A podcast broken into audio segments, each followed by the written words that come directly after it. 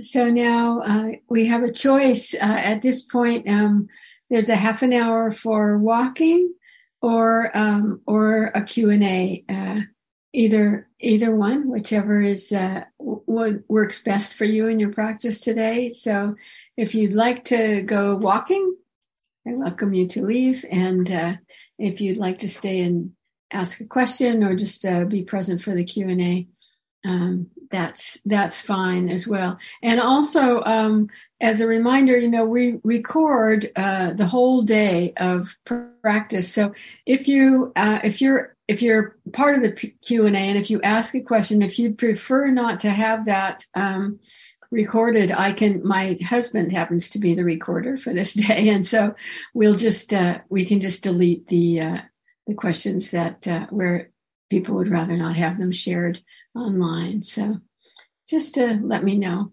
And there's there was just I think still only one question in the uh, in the retreat basket question basket.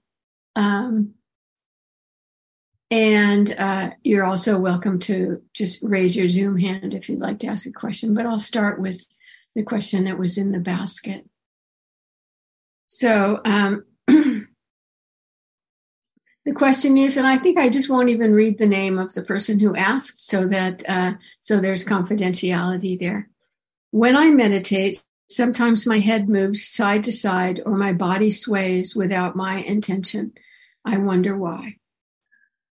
And um, that's it. It's not uncommon for that to happen, and uh, there are a couple of different possibilities. Um, uh, several actually. Um, one is that when when we uh, kind of get deep in meditation, sometimes the there's a sort of release in the in the nervous system that allows the body to move or causes the body to move, causes the head to move, to sway. And often that's associated with deepening concentration. Um, so that can happen. And then there can also be uh, just a kind of release in the in the nervous system that uh, that causes that kind of movement as well. Um, so it's not something you know to assign a lot of uh, significance to. It's just a kind of artifact of meditation. Often that that uh, that this kind of movement happens. And in different traditions, you know, it's given different meanings. But in our tradition, we tend not to give it uh, meaning at all, just to say that it's it's a kind of natural function of the body. And for some of us, it happens, and for some, it doesn't. It's true for me when I'm actually, when I get quite concentrated, often my body moves a little bit in a kind of swaying motion, quite rhythmic. So um, don't worry about it. And uh, and don't assign too much significance to it. And if it's enjoyable, you know, just uh, pay attention to it. Don't make it more uh, don't exacerbate it, you know, don't add to it. Just just be present to it, meet it. And then there's another question here. Um, sometimes when I meditate, I get more agitated or angry than when I started. Um, what do I have to do? Do I stop meditating? Thank you. No, I, I wouldn't suggest you stop meditating. Um, I think sometimes, I don't know if you're a new practitioner, um, person who asked this, but um, I think sometimes when we're relatively new to practice, um, what happens is that we become aware of things in meditation that were happening all along in our lives that we didn't notice. So, um, when we become quiet, when the mind becomes quiet and mindful, it's not being distracted by all our our daily activities. Then um, some underlying uh, difficult kinds of emotions can arise. Some kinds of like agitation and anger that could be uh, those could be those could arise, and uh, so that's one possibility. And also sometimes um, I think there's a, a, kind of resistance to actually meditating. There's uh, maybe there's something we don't want to see that's arising in our mind, or maybe we're just not used to sitting still, and it's uh, we find it uh, boring and irritating for that reason. And so it's something to be met, that kind of uh, uh, any kind of arising of emotion um, is something to be met with kindness and with investigation. And uh, um, I don't know if you've heard of the the technique that is often taught in, in relation to working with emotions in meditation. RAIN is uh, one version of it. It stands for recognize, allow or accept, investigate, and then not identify. And the uh, the the idea is to recognize what is this that's arising. Oh, it's anger, or oh, it's agitation, and then to um, allow it to be there, which doesn't mean we approve of it being there. It just means that we recognize, oh, yeah, this is what's happening now. And okay, this is what's happening now. Here it is. And then investigating it is um, not thinking about it, not analyzing or evaluating, coming to some kind of conclusion about it. It's just keeping the mind and the heart very close to it, feeling into it in the body. What's the effect of this in my body? What's the effect in my mind? Is it generating some kind of uh, thinking? Um, and just being present to it with a kind awareness. Okay, this is what's happening. And then the last step, the um, the N of rain, is to not not identify, which means you don't really take it personally, just to recognize that this is something arising due to causes and conditions. It's not within my control. It's not who I am. And then just uh, just sit with it. And if you are new to practice, I would highly recommend taking a, a an introduction to mindfulness class. You know, the IMC offers uh, classes really often, um, series of classes, five or six weeks, which goes through um, how to work with all kinds of different aspects of, of our mental activity, our heart activity, including emotions that are kind of uh, challenging. So I would, uh, I would recommend that. And so now um, I can, I'm open to questions from, uh, from uh, any of you who'd like to raise your uh, Zoom hand and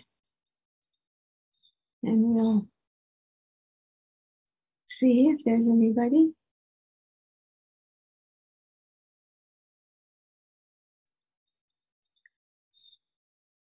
Okay, so let me see here. Okay, someone wrote a question in a text. Um, suggestions for how to how to approach meditation when breathing is uncomfortable. Thank you for asking that. It's a really useful question because for a lot of people, uh, the breath is not a good anchor for meditation. I love it, and a lot of people do love it. Uh, because it's rhythmic and for us it's soothing. But I know for for a, lot of people, if you've had trouble with breathing, if you've had some kind of traumatic experience that involved not being able to breathe, all kinds of reasons um, that the breath be, isn't a good anchor for for some. So um, finding something in the body that um, that is uh, that you can pay attention to, another sensation, another aspect of uh, sensory experience. Like um, sometimes we'll we'll suggest the feeling of your hands in the lap in your lap, just feeling them. They're there in your lap or on your thighs, wherever you tend to put your hands and then just keeping uh, your connection to them. So continuing to come back just the way you'd come back to the breath if you went off into thought or fantasy or whatever. Um, just coming back to uh, feeling what's there, you know, maybe the warmth, there might be tingling, there might be pulsation, especially as you continue to pay attention. The uh, the sense of uh, your your hands against the the clothing that it's touching or the skin that it's touching on your on your legs and uh, the, the temperature did i mention temperature and that's warmth or coolness just recognizing the quality of the sensations that are there that can be really useful.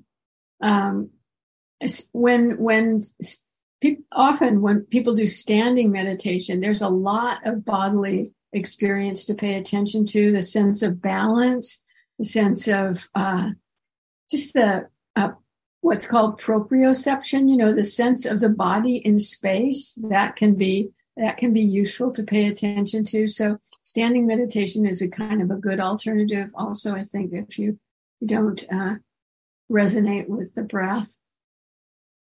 Um, so, you know, different parts of the body are in soles of the feet on the floor, or if you sit in a, in a um, cross-legged position on a cushion, then a sense of the thighs or the buttocks on the cushion, some place where there's um, solidity.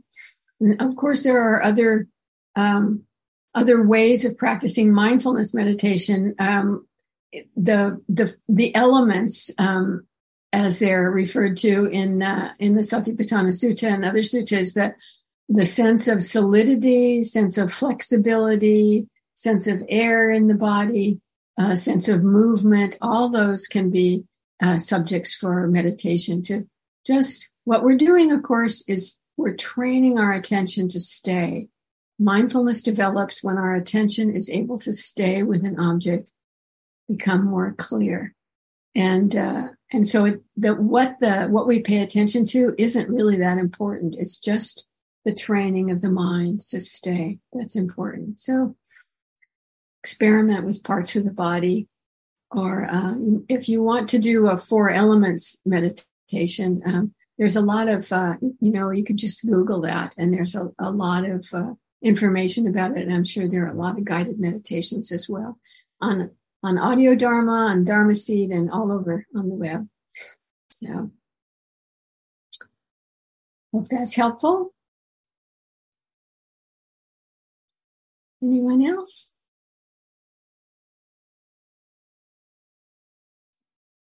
Shelley, there are questions in the question basket.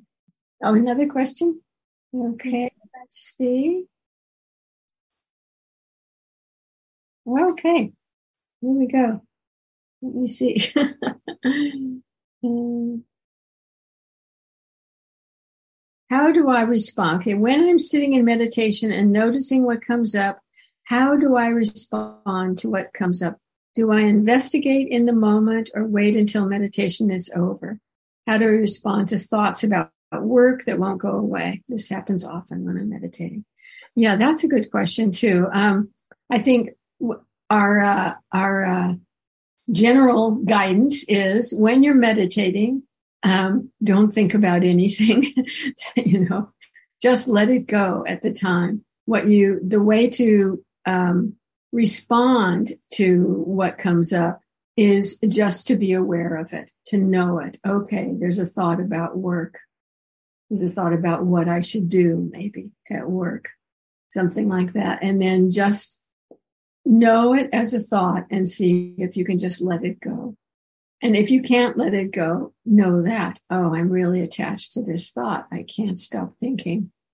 Sometimes if thinking goes on for a long time, we'll suggest like saying, okay, stop. I'm not going to think right now. That's not usually too uh, successful, but, um, but if all else fails, uh, that's, uh, that's one suggestion but I, but mostly what we what we want to encourage is just knowing what's happening. What's happening is thinking, and um, it's not really useful to think. Uh, it takes us away from our present moment, uh, you know, moment to moment experience of what's going on in the in the body. It is what's going on in the mind, but if we just know it simply as thinking, that's fine. And then after we've come out of meditation, then that's the appropriate time to to think about to think about whatever it is we need to think about. And so often when thoughts are um, repetitive, when they won't go away, as you mentioned, they sometimes thoughts about work won't go away. If they're repetitive thoughts, if they come back often, that often indicates that there is some kind of emotion underneath them, driving them. And so, in that case, it's it's uh, often useful to use that that uh, RAIN technique that I described, R A I N. And if you're not familiar with that, you can also Google that and Uh, there's a lot about it um, on the on the web. Um, Tara Brach is kind of a um, an expert in that area, and and Gil has a similar. Um, Gil has a similar technique, which is RAFT. It's slightly different, but RAFT, and I would you could look that up as well and see. They're both they're really useful um, uh, practices for working with emotions. And often when thoughts are repetitive, when they keep coming back, they have, it's because there is an emotion underneath them that really needs to be uh, investigated.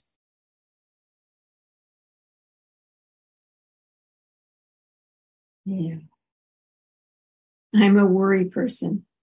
How can I help not to worry so much? I bet there are some people who can, uh, uh, you know, resonate with that one. Um,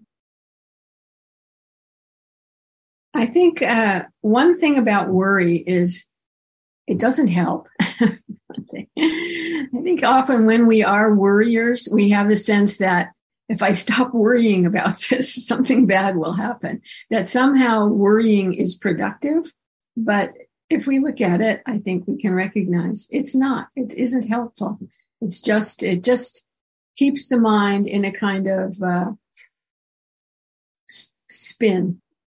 Keeps it, it, when we worry, it generates thoughts that cause us to worry more. And then that worry can generate more thoughts. It gets to be like a, a squirrel on one of those wheels, just going around and around. Or sometimes we say going down the rabbit hole. Proliferative thought can arise out of worry.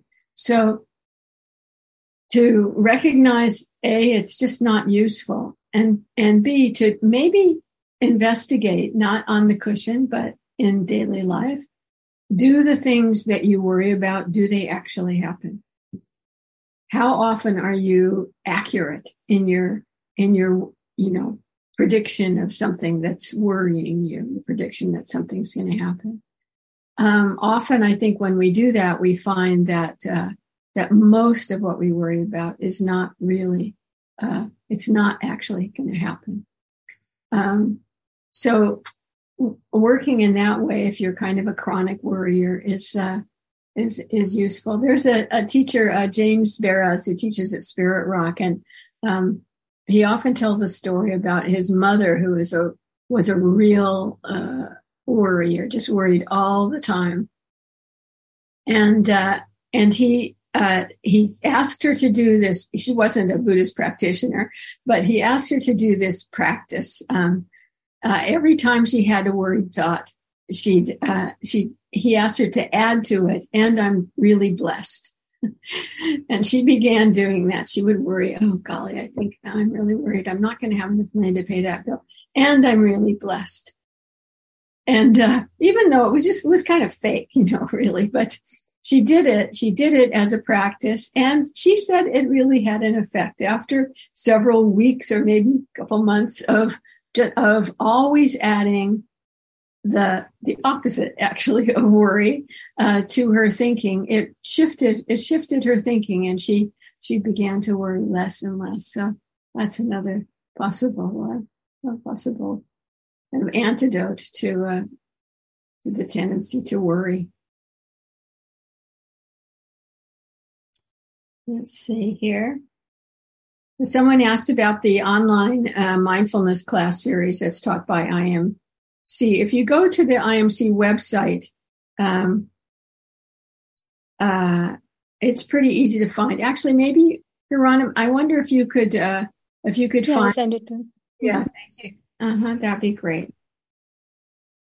You post it, and then uh, somebody else asked, what are your thoughts on doing a personal, non-guided, multi-day personal retreat? I think that's a, if you have a, um, an established practice and feel like you have the discipline to stick with it and, uh, and don't need guidance, I think it's a great idea. It's a, it's a really good idea. And often, um, people who I know, um, and myself, uh, use, um, the, uh, a recorded retreat to get some input, you know, when we're doing a self retreat. So you can listen, you can listen to the, the talks that um, one of your favorite teachers gave on a retreat and kind of that way you, might have a, you develop a theme for your retreat if you want one, or it's possible just to, uh, just to sit and walk and sit and walk and sit and walk. That's possible as well. But I tend to, if I'm doing self retreat, I tend to want to add a little Dharma a little Dharma understanding, a little uh, of the teachings to my retreat. So I'll read something or definitely listen, usually listen to talks uh, by teachers who I really, I really appreciate, usually on a theme to keep it uh, going. So I think it's, it's, uh, it's best at first to, um, sit retreats where you get guidance from a teacher and you get, you have a structure that kind of holds you, allows you to develop discipline, but then after you've got that discipline within you, um, go for it. You know, non-guided, uh, multi-day personal retreat is a great thing to do.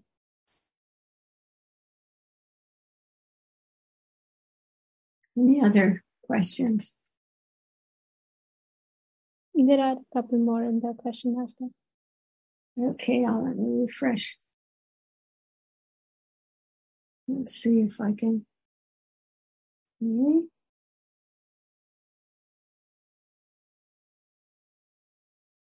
Yeah, someone asked about uncom- uncomfortable physical sensations like legs falling asleep, etc. Asking, should you change position or work through it? Is it your body, or is your body trying to distract the mind? I think um, um,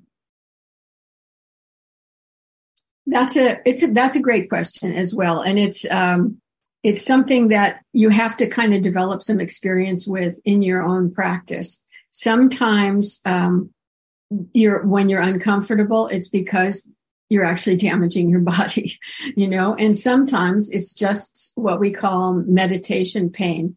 And um, it's you know i i tend not to encourage people to sit through pain especially if it's um, uh, you know if it continues for a long time.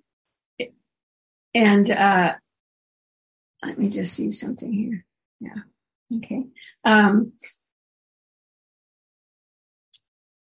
and if your legs fall asleep, for example, did you mention that? Yeah, if your legs fall asleep and when you stand up for meditation or um, and begin to move, very soon the sensation comes back. Of course, it's important to stand up carefully. If your legs have fallen asleep, sometimes the muscles don't work so well. And if the sensations uh, dissipate within a, a couple of minutes and uh, you start to feel normal, then that's great. But if your legs, if it, if the sensation doesn't come back, that's a sign you might be pinching a nerve somewhere, and that's definitely not something you want to do. So you just have to kind of experiment and see, am I harming my body or not? We don't have really strong guidance in this in this practice about not moving. It's not like zen practice where the the postures are really really uh, in, staying in the posture is a really important part of the practice. Um, we do encourage stillness because stillness of body really is uh, uh, compatible with stillness of mind. It encourages stillness of mind. But if there's um, if there's pain and there could be damage, then it's unlikely that the mind is going to be still. So, um, so changing your position to be more comfortable is fine. But, uh, you know, you just have to, I think you just have to experiment and see, is this really some, is this really physical pain that is, uh, in some way dangerous? Could I be harming myself? Or is it what we call meditation pain that somehow just disappears as soon as we stand up and walk around. Check that out. I hope that's useful. And though, and then uh, someone mentioned that for Tara Brach, the N in rain is for nurture. That's right. She has uh, switched it from the original, which was not identify. So recognize, allow, or accept, um, investigate, and then nurture yourself. Offer yourself some uh, metta or compassion for feeling uh, this difficult emotion. So let's see, is there any more? No. Refresh again and see. I think that's it.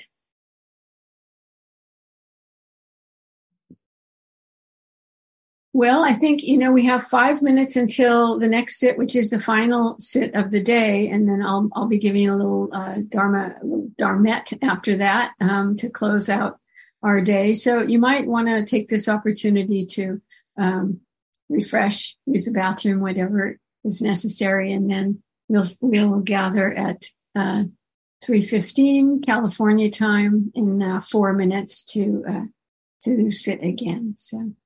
Thank you. Thank you for your questions. Great questions.